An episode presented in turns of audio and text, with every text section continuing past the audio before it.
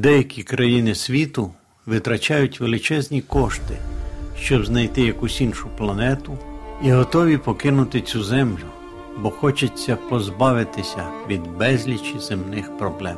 Але, на жаль, освоєння космічного простору не приносить нам позбавлення. До того часу, поки людське серце сповнене егоїзму, наше життя буде спотворено гріхом та злочином. Де ж тоді людина може знайти мир і безпеку, оскільки людство мріє про краще майбутнє? Невже не настане час, коли хвороби і смерть будуть знищені? Хіба немає такої країни, де ми ніколи не постаріємо і будемо жити в мирі та щасті вічно? Біблія вчить, що існує таке майбутнє і така країна. Чудовий і щасливий світ Бог приготував для вірних йому. Це якраз і є тією зіркою надії, яка у всі часи надавала мужності дітям Божим і давала сили мученикам стояти перед смертельною небезпекою. Це та сама обітниця, яка підтримувала зламаних горем людей, повертаючи їм здатність жити. З того дня, як Адам був вигнаний з Едемського саду і відлучений від дерева життя, лише деякі продовжували мріяти про те, що відновився зв'язок між людиною і творцем. Бог біля воріт раю обіцяв Адаму, що все втрачене ним буде відновлено і повернуто людині, коли від насіння жінки з'явиться Спаситель. У перших двох розділах Біблії розповідається про те, що Бог створив досконалий світ для проживання створених ним людей. Дві останні глави Біблії також говорять про створення Богом досконалого світу для людства, але на цей раз це буде відтворенням землі, яка постраждала від руйнівного впливу гріха. Знову і знову Біблія сповіщає, що вічна обитель для викуплених це реальність, яку зможуть відчути люди, що володіють тілом і розумом. Опинившись там, вони зможуть все побачити, почути, помацати, виміряти і зобразити. Над реальною землею буде розпростерто реальне небо. Третя глава другого послання апостола Петра підсумовує біблійну підставу цього поняття. Петро говорить про допотопний світ. Тодішній світ загинув, бувши потоплений водою. Другий світ, теперішнє небо і земля, буде очищений вогнем, щоб приготувати місце для нової землі, на якій живе правда. А третій світ буде таким же реальним, як і перші два. Біблія переконує нас, що все приготоване Богом для спасенних перевершує будь-яку нашу уяву. Вираз нова земля вказує на зв'язок із сьогоднішньою землею. Апостоли Петро та Йоанн писали, що існуюча земля буде очищена від осквернення, а потім оновлена. Тому нова земля це перш за все наша планета, а не якесь інше місце. Вона, однак, буде новою в тому значенні, що Бог очистить її від гріха.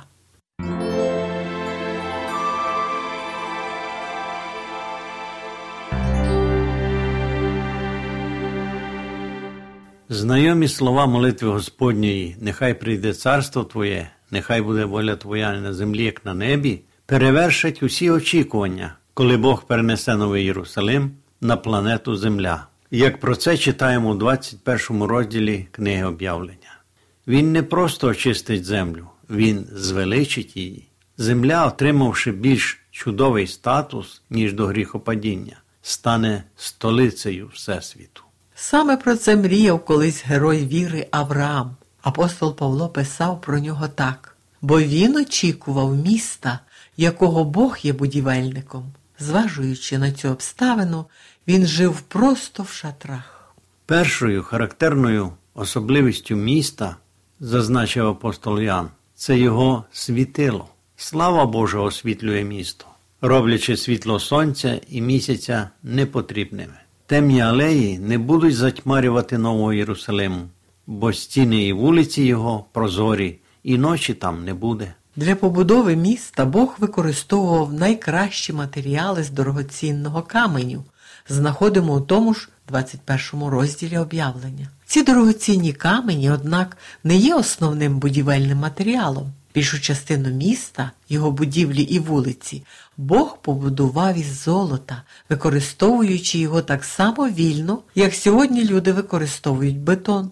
Іоанн описує, що від Божого престолу, розташованого в центрі міста, виходить річка води життя, величне зелене дерево життя, що родить 12 раз плоди, кожного місяця приносить плід свій, а листя дерев на оздоровлення народів. Його плоди це Божий засіб від старіння та від утоми.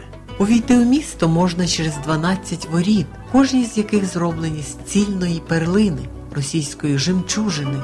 Перли це результат страждання устриці, коли в раковину потрапляє найдрібніша піщинка. Ця маленька істота в стражданнях перетворює піщинку в сяючу коштовність, ворота з перлів. Щоб ви і я змогли увійти туди, Бог зазнав безмірних страждань, у Христі примирившись з собою світ. Що Біблія говорить про наш вічний дім? У Біблії ясно викладена істина про те, що спасенні зрештою успадкують землю. Ісус обіцяв приготувати для своїх послідовників оселі у домі Отця. Як ми вже відзначили, згідно з Біблією, центр небесного управління і престол Отця розташовані у Новому Єрусалимі, який спуститься на землю. Новий Єрусалим це саме те місто, якого очікував Авраам. На новій землі повністю виповниться обітниця Христа. Візьму вас до себе, щоб і ви були, де я. Мета втілення. З нами Бог буде нарешті досягнуто. Це оселя Бога з людьми, і Він житиме з ними. Вони будуть його народом, і сам Бог буде з ними, їх Богом. Врятовані матимуть перевагу жити в присутності Отця і Сина, і в спілкуванні з ними. Бог довірить спасенним справи свого царства. Престол Бога та Анця буде в тому місці, говориться в книзі Откровення. Ми не знаємо, наскільки масштабним буде їхнє правління. Однак ми без сумніву можемо сказати, що важливою справою викуплених у цьому царстві стане їхнє служіння у якості посланців Христа, які будуть свідчити усьому Всесвіту про Божу любов.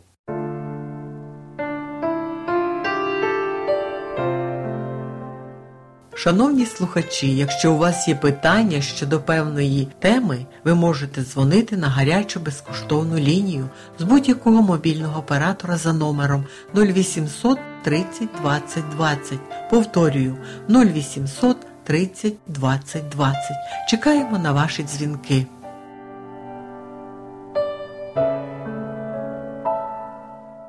У цьому величезному місті Христос влаштовує житло для спасенних. Однак викуплені не будуть обмежені стінами Нового Єрусалиму. Вони успадкують усю землю. Зі своїх міських помешкань врятовані відправляться за межі міста, щоб проектувати і будувати будинки, про які вони мріяли, садити рослини, збирати урожай і харчуватися плодами, написано у 65 главі пророка Ісаї. Життя на новій землі перевершить всі наші уявлення про вічність. Перспектива безмежного розвитку і різноманітність можливостей пробудить у спасенних прагнення реалізувати найсміливіші задуми. Біблія говорить, що спасені зможуть жити у своїх власних будинках, а слово жити включає в себе всі можливі види діяльності. Чи будемо ми пізнавати наших друзів і рідних після того, як будемо прославлені і перетворені в подобу Ісуса? Учні Христа впізнали Його після Воскресіння. Марія впізнала Його голос, Фома визнав Його по зовнішності. У Царстві Небесному Авраам, Ісаак і Яків зберігають як свої імена, так і свої особистісні характеристики. Ми можемо бути твердо впевнені в тому, що на новій землі ми продовжимо взаємини з тими, кого ми знаємо і любимо зараз. Історія гріха служить також запорукою того, що вона більше не повториться, сказано у книзі пророка Наума. Думки про сумні наслідки гріха приведуть до того, що у вічності ні у кого вже не з'явиться бажання вступити на цей шлях самогубства ще раз. Намір Бога відвернути людей від зосередженості на земному і допомогти їм оцінити світ майбутній, побачити красу того, що приготував людям їх люблячий отець. На цій старій землі часто говорять, що все хороше коли-небудь закінчується. Проте найбільш приємною та радісною звісткою є те, що новій землі, яку Господь пообіцяв спасенним, ніколи не настане кінець. Хіба вічність не варта того, щоб усі наші земні справи були підпорядковані тій головній меті, про яку так Христос висловився? Шукайте ж найперш Царства Божого і правди Його, а все це вам додасться.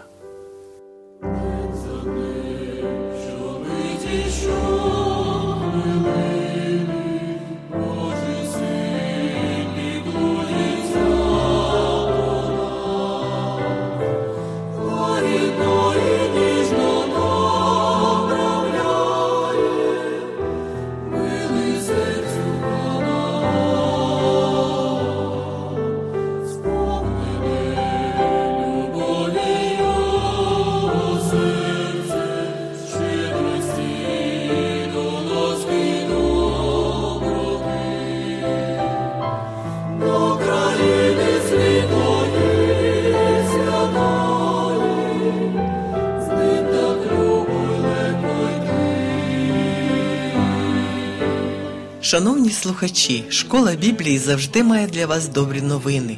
Пишіть нам на адресу місто Київ 0471, абонентна скринька 36, Голос Надії. Або дзвоніть нам на безкоштовну гарячу лінію з будь-якого мобільного оператора за номером 0800 30 20 20. Чекаємо на ваші дзвінки.